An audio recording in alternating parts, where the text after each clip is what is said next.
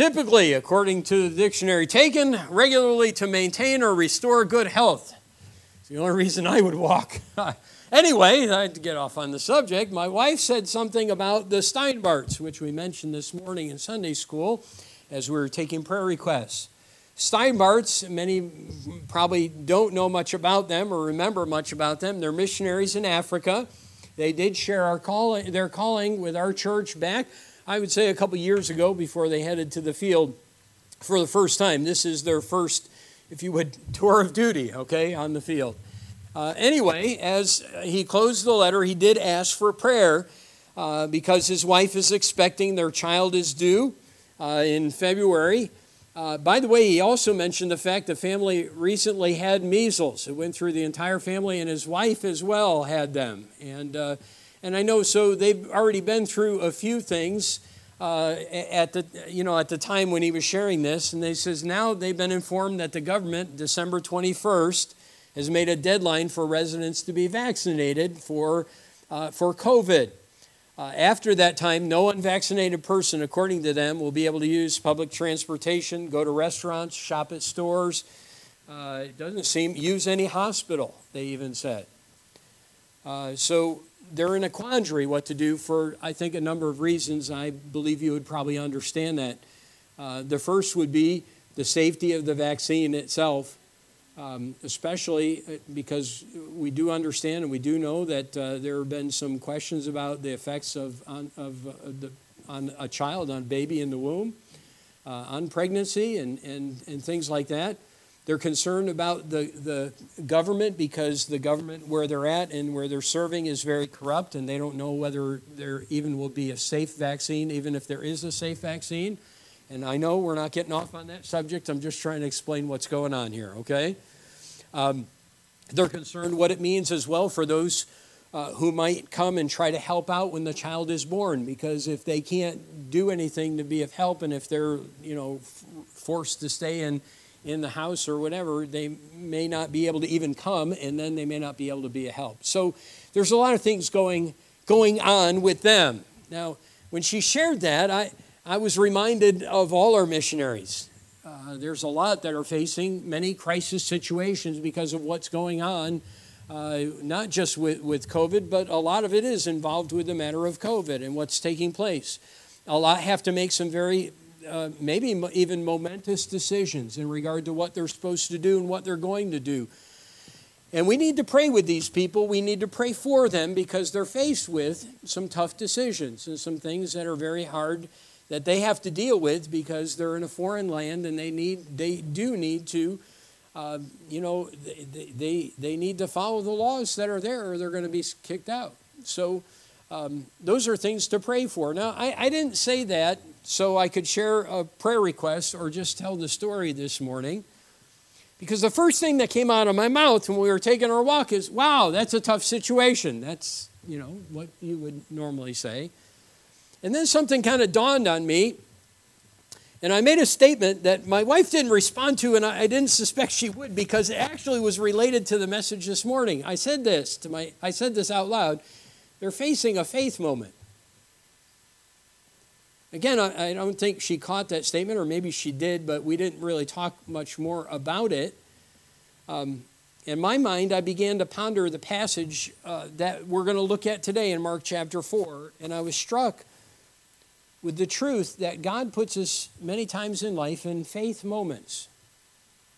And I hope you will see that truth. It's an important one to understand, and it was a lesson that the disciples had to learn. And the only way they would learn was through a storm that came on the water. The Bible tells us in verse 35 of Mark 4 And the same day when the even was come, he said unto them, Let us pass over unto the other side. And when they sent away the multitude, they took him even as he was in the ship. And there were also with him other little ships. And there arose a great storm of wind, and the waves beat into the ship so that it was now full. And he was in the hinder, hinder part of the ship, asleep on a pillow. And they awake him and said unto him, Master, carest thou not that we perish? And he arose and rebuked the wind and said unto the sea, Peace, be still.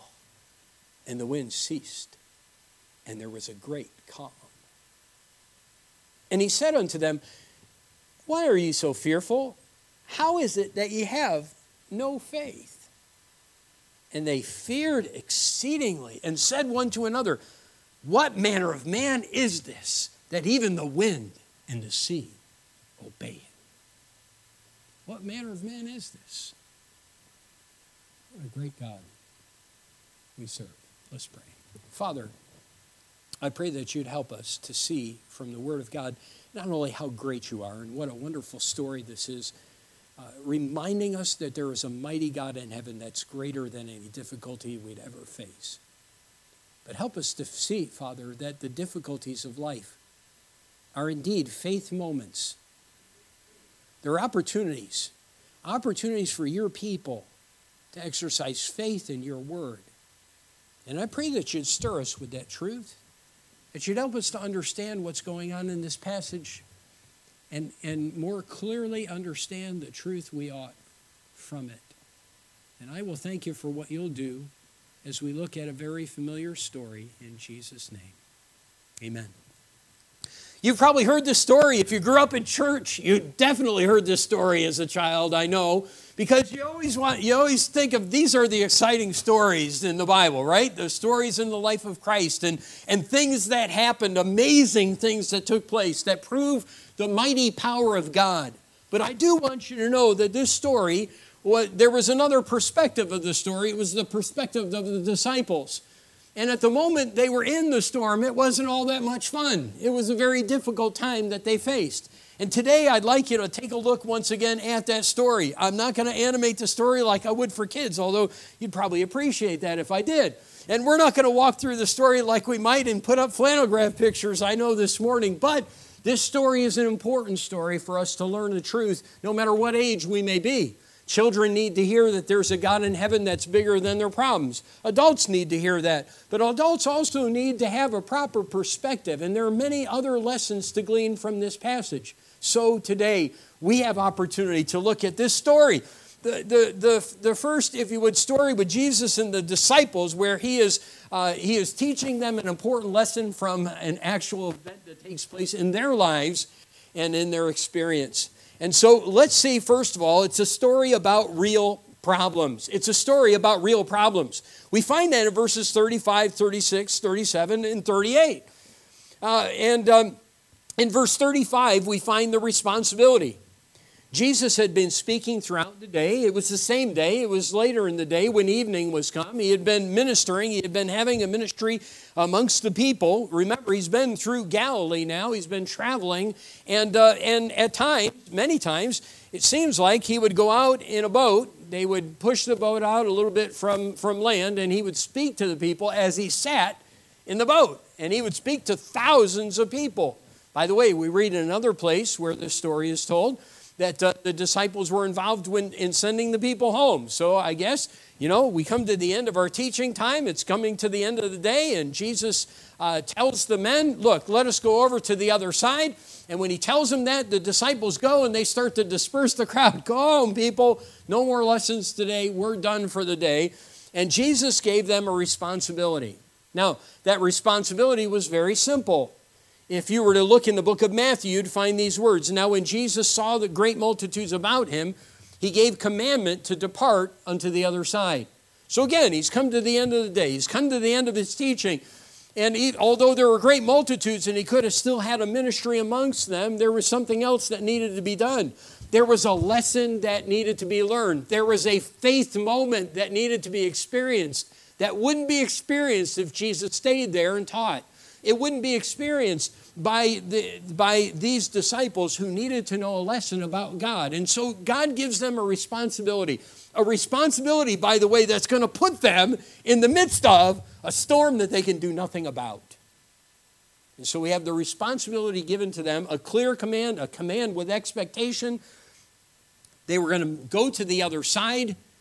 And that expectation, notice the statement in verse 35. I like the way it's worded here because it says, Let us pass over unto the other side. So, look, Jesus gives uh, uh an, an order here. He gives a command. He says, Hey, we're going to go and we're going to travel to the other side. Now, what do you expect is going to happen? we're going to travel to the other side. This is Jesus speaking, people. You understand that, right? So they're given this responsibility. Few details given about their, their task. They got rid of the crowd. Uh, verse 36 says, When they had sent away the multitude, they took him even as he was in the ship. Oh, you know, it's amazing how those, in, uh, those commentators want to get off on all sorts of subjects about this. He was in the same boat he was in, okay, when he told, when he was teaching them from the boat. And so he's in this boat. He's going to leave with, uh, with the boat. The disciples obviously get out, disperse the crowds and then they get back in the boat and they're ready to head to the other side. Now, here's the reality. Not only the, the if you would, the responsibility they had, but here's the reality. In fulfilling the will of God, as they took care of their responsibility, a problem arose which they had no control over. A problem arose that they couldn't prepare for. In fact, if you look at the story, it's kind of interesting because many times, at least in my mind, I had this picture of a storm that came in the sense that it was a rainstorm, thunder, lightning, and things like that. Isn't that the picture you have in your mind? It's not what it says. It was a wind storm.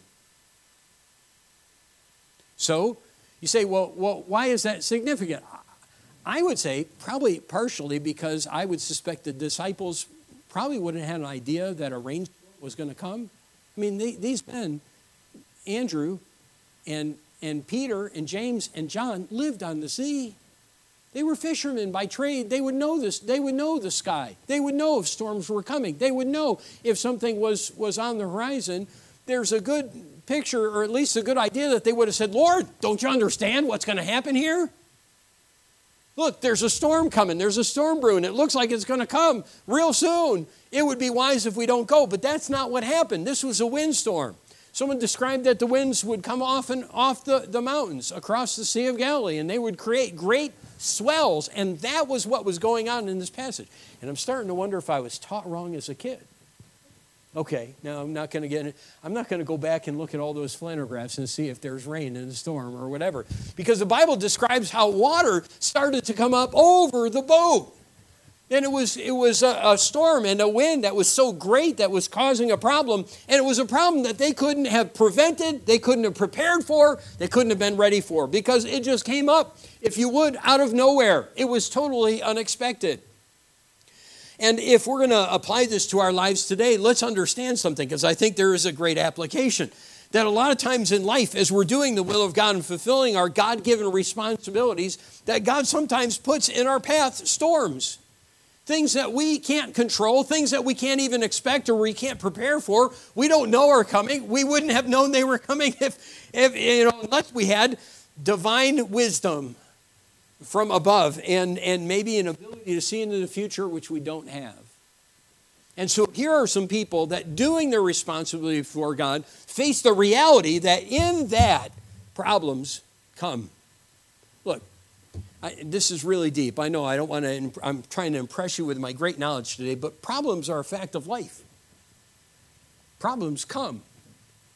And now, if you don't know that yet, sorry, I can't help you. I suspect you know that very well in life, but problems come that we have no control over. And sometimes we may be doing the will of God. We may be doing exactly what God wants us to do, but problems just come.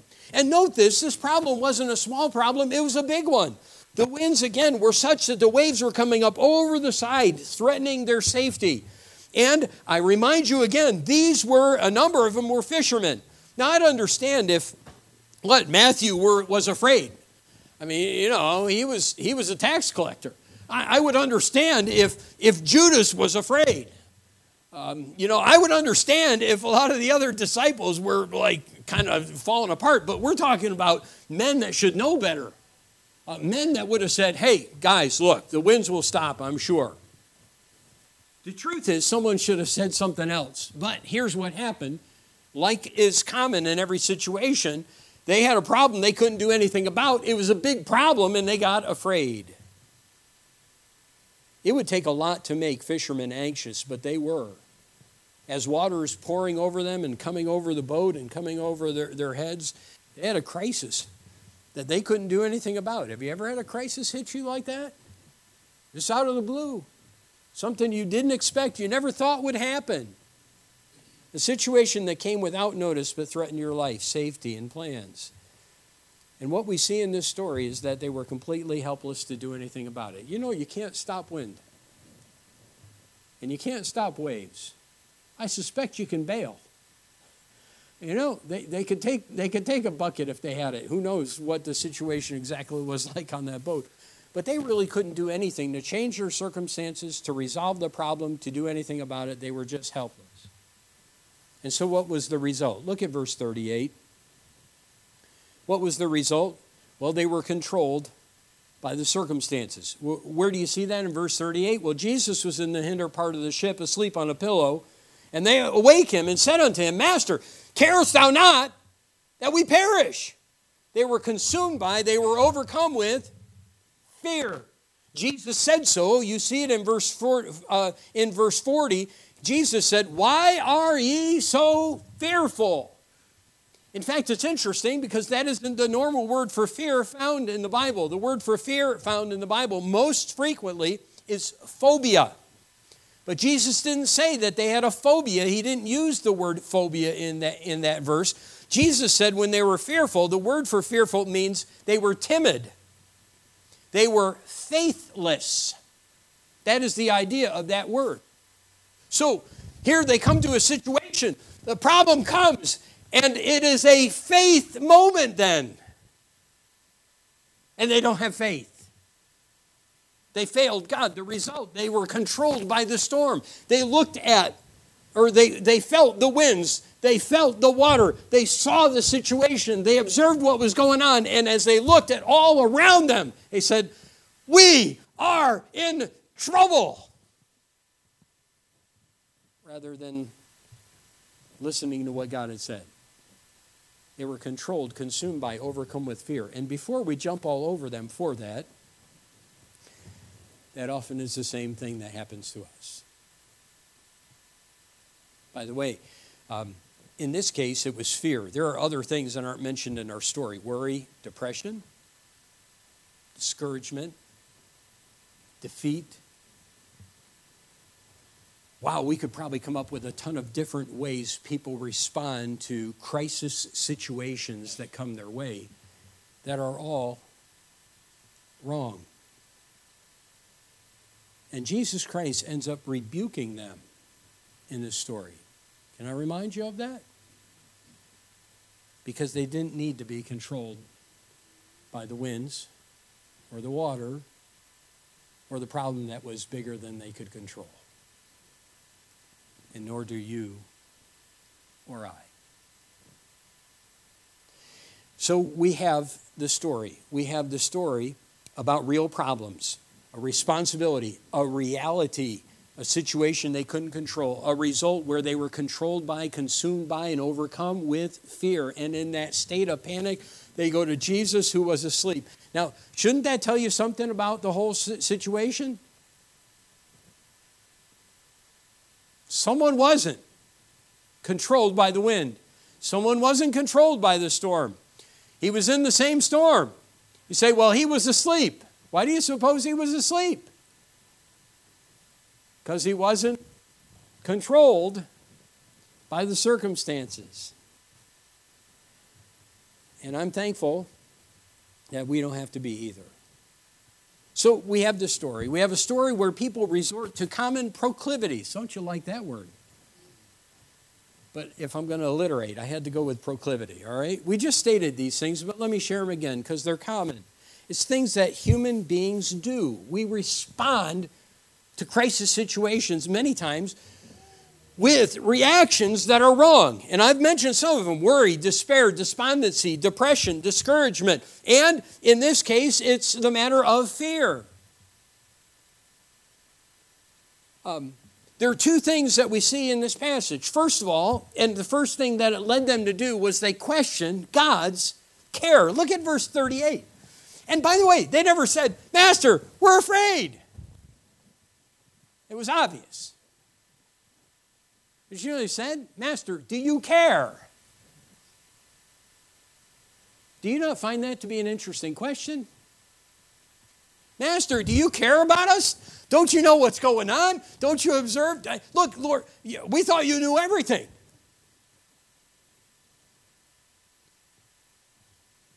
This is a, a, a seems like a, a, doubt on these people. How often, though, do we resort to those kind of practices in our trouble? Why are you doing this to me, Lord? What wrong have I done?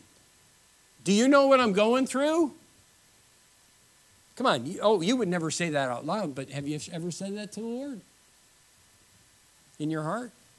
Are you aware of the pain I'm experiencing here? Why me? Do you even care about the predicament I'm in? I don't know what questions come to your mind in difficulty, but I know this that in difficulty, your mind wants to play tricks on you and will lead you often to start to question whether God really cares or not. So they questioned God's care, they were controlled by fear. In dealing with the common proclivities, one person wrote this The disciples scream, Jesus dreams. Thunder roars, Jesus snores. He doesn't doze, catnap, or rest, he slumbers. The person then wrote about the question they asked, the disciples. He said, They did not ask about Jesus' strength. Can you still the storm? They didn't ask about his knowledge. Are you aware of the storm? They didn't ask about his know how. Do you have any experience with storms, Lord? But rather, they raised doubts about Jesus' character.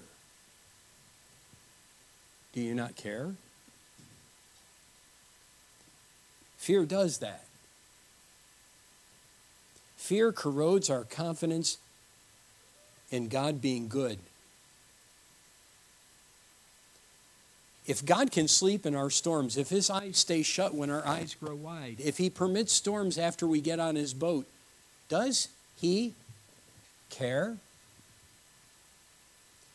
Fear he said, unleashes a swarm of doubts, anger stirring doubts. Fear will always knock on the door. And he concluded by saying, just don't invite it in for dinner, and for heaven's sake, don't offer it a bed for the night. The point is, and the fact is, that what the disciples did, although we want to condemn them just like the Lord Jesus Christ did, we do the same thing. Many times in circumstances that come our way, we look to heaven and we say, although we would never say it out loud to anyone else in our heart and maybe in our prayer, it's kind of like, Lord, do you care? Do you know how I hurt? Do you understand how I feel? Do you know what my situation is like? Do you realize how bad this is, Lord? Do you know that I can't do anything about this? And the Lord is shaking his head, yeah for every one of those. I know what's going on. I know what you're going through. In fact, that wind to storm I'm in control of. I've got a plan for your life, God's saying. I know absolutely what's taking place. But those common practices that took place with these men, and again, it's easy for us to look and say, bad disciples, but the truth is, God could probably point the finger at us many times and say the same. Because those are common proclivities, they truly are. The story reveals two perspectives. Say two perspectives, yes. The question that men brought out is Does God care? You know, in crisis situations, the focus often becomes about me. When I'm sick, the crisis becomes about me. When I have a problem, the crisis becomes about me. The focus becomes my situation, my life. In fact, sometimes when troubles come my way, that's all I can see. One of the reasons why people encourage others to get involved in serving and get involved in doing things that are depressed is because they've had a crisis, and the crisis has led them to think only about themselves and they've so inwardly focused and so focused on themselves and their own situation. God, do you care about me? And that is one of the perspectives that has to go if we're going to serve God. God wants us to get our attention on something else and not on ourselves. So, the two perspectives man's perspectives does God care? What was God's perspective? Here's God's perspective Do you have faith in me? You say, wait, is that really God's perspective? Yes. He said right after he calms the storm, Why are you so fearful? Don't you have faith? Man says, God, do you care about me? And God says, Do you have faith in me? Two very different perspectives. And I'll tell you this you won't make it through the storms of life right unless your perspective becomes God's.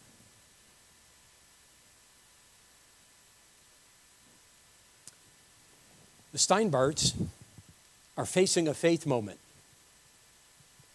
I, I, I wouldn't want their problem. I'm not making light of their problem. It's a serious situation, very serious. Could mean life and death for a baby. I understand that. This is, this is a, a, a crisis moment that they are in. And the truth is, we all face those. But the question we need to be asking is not, God, do you care about me? The question we need to be asking is, do I believe God? Do I have faith? Crisis situations are faith moments. And the disciples had opportunity in this difficulty to be like Jesus Christ and have faith. And as a result, be calm in the midst of it. Look, you say, well, why was this a faith moment? Look back at verse 35. In the same day when even was come, he saith unto them, What did he say? Let us pass over to the other side. Now, I know the disciples are, if you would, coming to the place where they understand Jesus is the Christ. By the way, he's already proved that over and over. I mean, day in and day out, he's been teaching the people and he's been healing people. So it's not, not like these disciples hadn't seen anything, didn't know anything, that they didn't know his ability. It's not as if this is the first event that took place in their life. Actually, this is, a, this is one of those things where, hey, they've been with Jesus for a while now and they should know. They should know better. They should know who he is, and they should know if he told them something, then he would do it and he would accomplish what he said. They should know that. But when the storm came, because this is a tendency in storms, they started to focus internally rather than to focus on, okay, God, this is a faith moment. Teach me.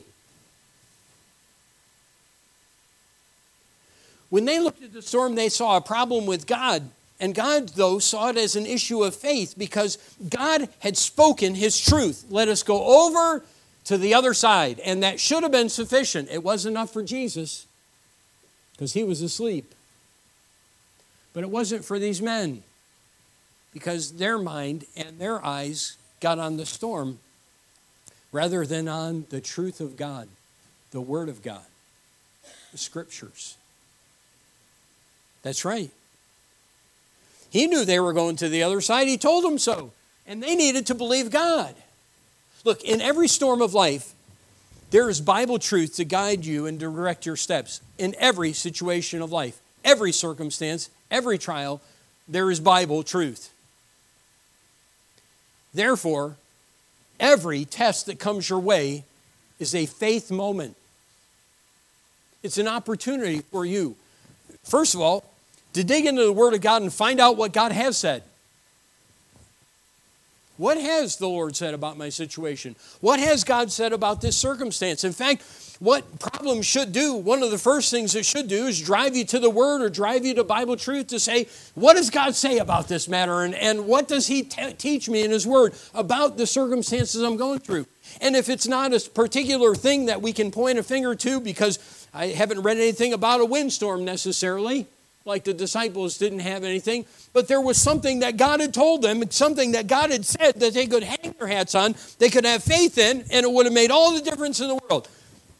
If one of the disciples, just one of them, had said to, to the other, You know, Jesus said, Let us go to the other side, and he's asleep. If Jesus is asleep and he's not worried about it, and he told us we're going to get to the other side, guess what? We're going to get to the other side.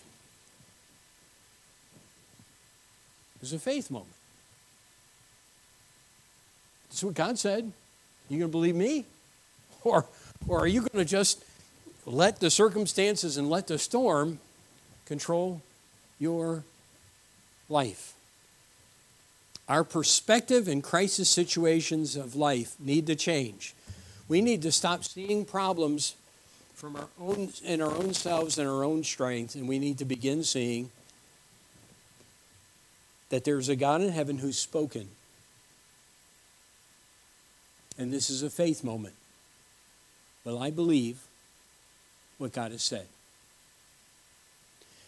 The story encourages new practices then. It really does. Let's kind of wrap things up with this. All right, first we need to stop fearful responses. We need to stop fearful responses. So in verse 38, we learn we've got to stop, if you would, refuse to entertain false notions. God, do you care about me? Why would you do this to me? I've been trying to live for you. I'm doing what you told me to do. I'm trying my best. Why would you do this to me now? Why this problem? Refuse to entertain false notions. The mind is a battleground of faith. It can lead you down the wrong path in trying times. And it's important that you do what Paul told the church at Corinth to do. He said, Casting down imaginations and every high thing that exalteth itself against the knowledge of God, and bring into captivity every thought to the obedience of Christ. What I need to do in difficulties is not ignore them. Some people say Christians eh, eh, put their head in the sand, they ignore there's real problem. No, Christians don't ignore problems. Christians understand God's spoken about problems. And a wise Christian then finds out what God has spoken and trusts what God has said. In this passage, you can't get any better than this. It came from the lips of God Himself. Let us go to the other side, gentlemen. And the one who gave the command was asleep because he knew that's where they were going. And as a Christian, I need to refuse to entertain false notions that lead me anywhere other than God has spoken and I'm going to trust Him. Victory in storms of life depend upon mental exercise, really. So, what's the mental exercise? Replace false notions, do you care, with truth. Let us go over to the other side. What has God said? What should I do in light of what God has said? And then act in faith upon it. Look, the truth is, difficulties of life are faith moments. You say, oh, come on, really? Are they faith moments? Take a moment. Take your Bible, turn to the book James chapter 1. Turn to James chapter 1. Because, uh, you know, I've, I've given all sorts of reasons why problems come. In fact, the Bible talks about numerous reasons why difficulties come our way. And very few times in my preaching have I ever talked about problems being faith moments. But the fact of the matter is, this passage reveals it. And James talked about that very fact. Look in James chapter 1 verse 2 when he says, My brethren, count it all joy when you fall into divers temptations. You say, why would anyone in their right mind count problems joyful? And I, I love it because he talks about varied problems. He talks they're multicolored. That actually is the way it's worded there. Multicolored problems. You have multicolored problems? I'm not talking about multicolored lights on your tree either. You have multicolored problems. You got all sorts of difficulties, right? They come from all different ways. You have no idea what's coming next. You don't know what kind of windstorm's coming next. You don't know what it's going to be. I understand that. We all have many problems. And God said, he said, Count it all joy when you fall into divers temptations. Well, why are we supposed to do that? Knowing this, that the trying of your faith worketh patience. And you know what we focus on in these verses? We focus on patience because patience, if it has its perfect work, is going to make us perfect and entire wanting nothing. But he said it's the trial of your, not your patience, but your faith. Multicolored trials in life, James said, are a trial of your faith. Problems in life that you and I face are problems of our faith. They are faith moments. They are. Because God has spoken about every situation of life in some way. God has given instruction for every area of life. There is nothing that He leaves us without instruction and guidance about. So, what I need to do is stop allowing my mind to take me other places. And I can do this with God's help. And I need to begin to think on and re- redirect my fear to faith. I refuse to entertain false notions, and I redirect my fear to faith because God said that problems, the multicolored problems that come, are a trying of my faith. Am I going to believe God? So I need to redirect my fear. Go, go back to our passage again.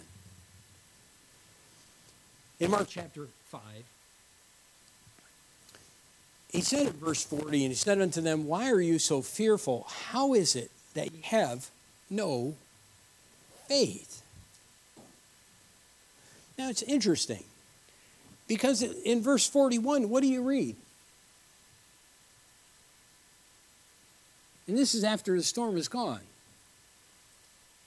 And they feared exceedingly. I, I wrote redirect your, your fear because you need to redirect your fear. The fear was the wind, the waves, what was going to happen to me. A, a faith response fears God. And says, I have such a reverence for God, I'm going to obey His word. It's a moment. These men had one. You and I have them. We have them all the time. We can't control them. We can't change them. But we can, with God's grace and God's help, redirect our fear from fear of circumstances, from fear of whether God cares or not, to faith. And, if you would, a fear of God that leads us to say, He's in control, I'm going to trust Him. So we stop a fearful response, we begin a faith response. How do you do that? Uh, I, I, would direct you back to verse 35 again, and the first thing to do would be contemplate God's promises. What has God said? Now, I know God doesn't say anything about, a lot of people are struggling with it, COVID. God doesn't say anything in His Word about, specifically, okay, about cancer. God doesn't say anything in His Word about, uh, you know, a car wreck or some other situation or problem that may come in life. God doesn't say in His Word specifically about these things, but God always has, and God has given principles that help, help us know how we're supposed to live life and to be godly. All things that pertain to life and godliness, He's given us that come through a knowledge of Him. So, if I come to a circumstance in life and I have no idea what the Bible has to say, then my first response has to be, What has God said? And what does God want me to do? And then the second thing I need to do is start acting upon it in faith because tests are faith moments. Say it with me, all right? Tests are faith moments. So the question is are you going to exercise faith in what God has said? And if you don't know, then you start there. What has God promised about your situation? What truths does the Bible reveal that you can act upon?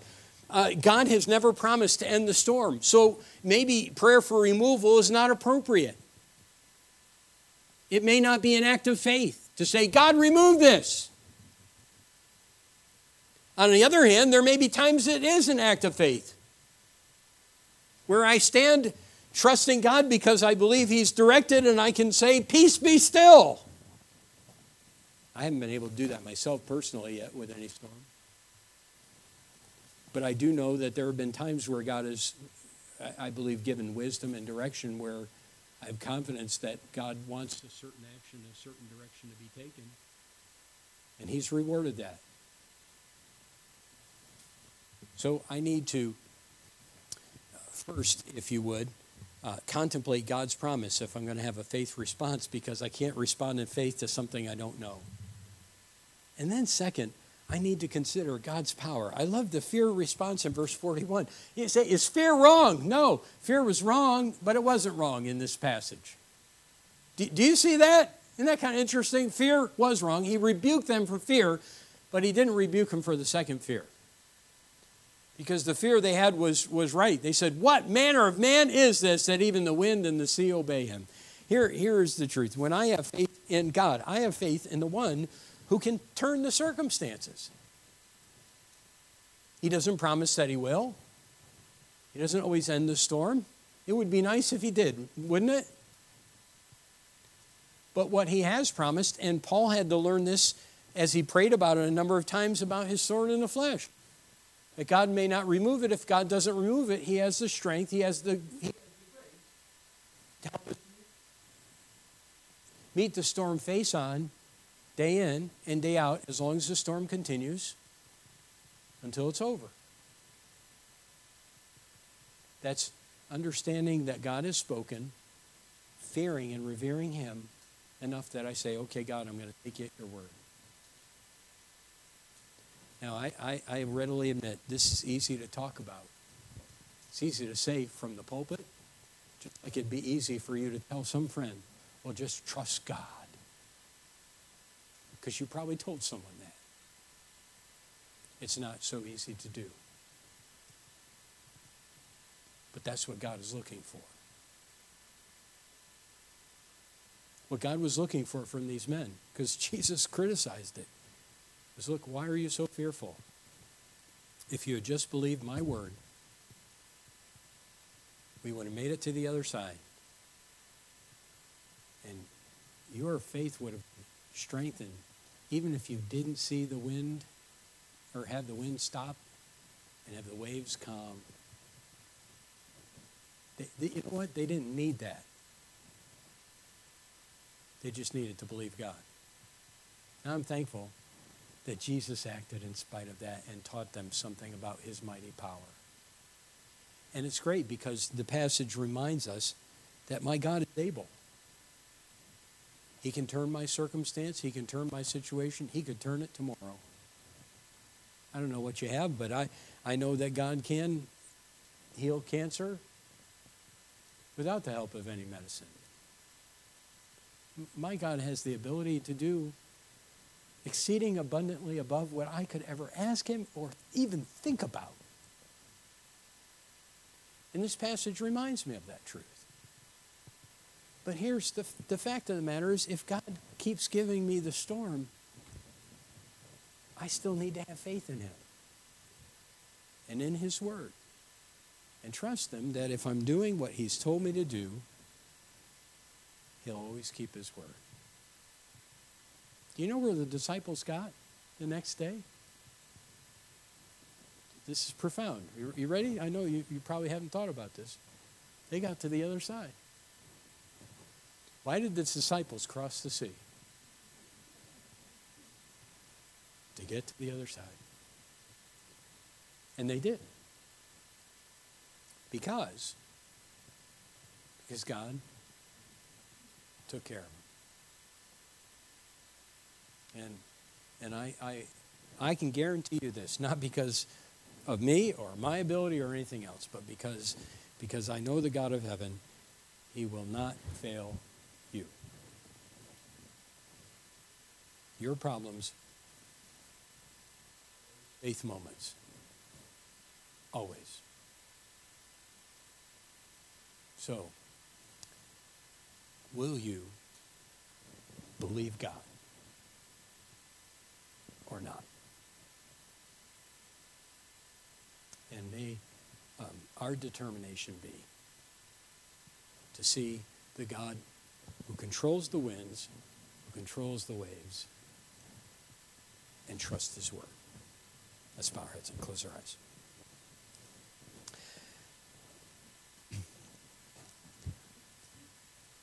Without a doubt, like me, I'm a human being too.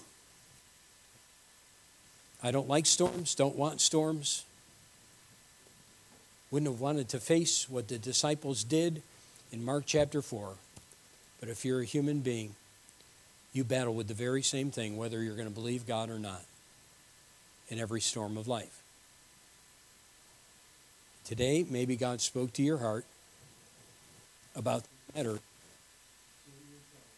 faith moment, and maybe there's some things you be doing, even about circumstances that are going on right now in your life, or maybe just in preparation for what might come down the road. But if God's spoken to you about something, I want to encourage you to respond to it and to let Him change you and maybe just changing your perspective about the storms of life that come your way. Whatever it is God's worked in your heart about, then today is the day to leave it with God, to talk to Him about it, and then to determine to be different. Maybe you see that you're like the disciples and something needs to change in your response to your problems then this would be a good day to get into your Bible, dig into it, find answers, and start trusting what God has said. And I want to encourage you to do that. Father, I thank you for your word. I thank you for this beautiful story that illustrates not just your wonderful power, just your great ability and who you are, and that you were God, that you control the elements but also teaching us today that the problems we face should not cause us to say, God, do you care? But they're faith moments where we need to focus on what you have said and trust your word. And I pray that that would be what your people do in the trials that come even this week. And we ask these things in Christ's name. Heads are bowed, eyes are closed. Uh, don't look around. If you, can, if you can, if you're able right now, just stand to your feet. Would you? If you're able to do that, just stand to your feet. We're going to have a hymn of invitation and opportunity, and maybe you just need to get on your knees before God and say, Lord, uh, help me to see my trial as faithful. Maybe today it just needs to be something you need to cement some decision in your mind about a trial you're facing, about one ones maybe that you haven't faced yet, but you want that, that trusts God and looks to His Word and sees problems as a faith rather than a does God care moment. And if God's worked in your heart, this with Him as He begins to play right now. Why don't you talk to Him about it right where you're at? Just kneel where you're at, sit down, or come forward, spend some time, talk to the Lord about it, and leave determined to be a believer who has faith in God in the storms of life.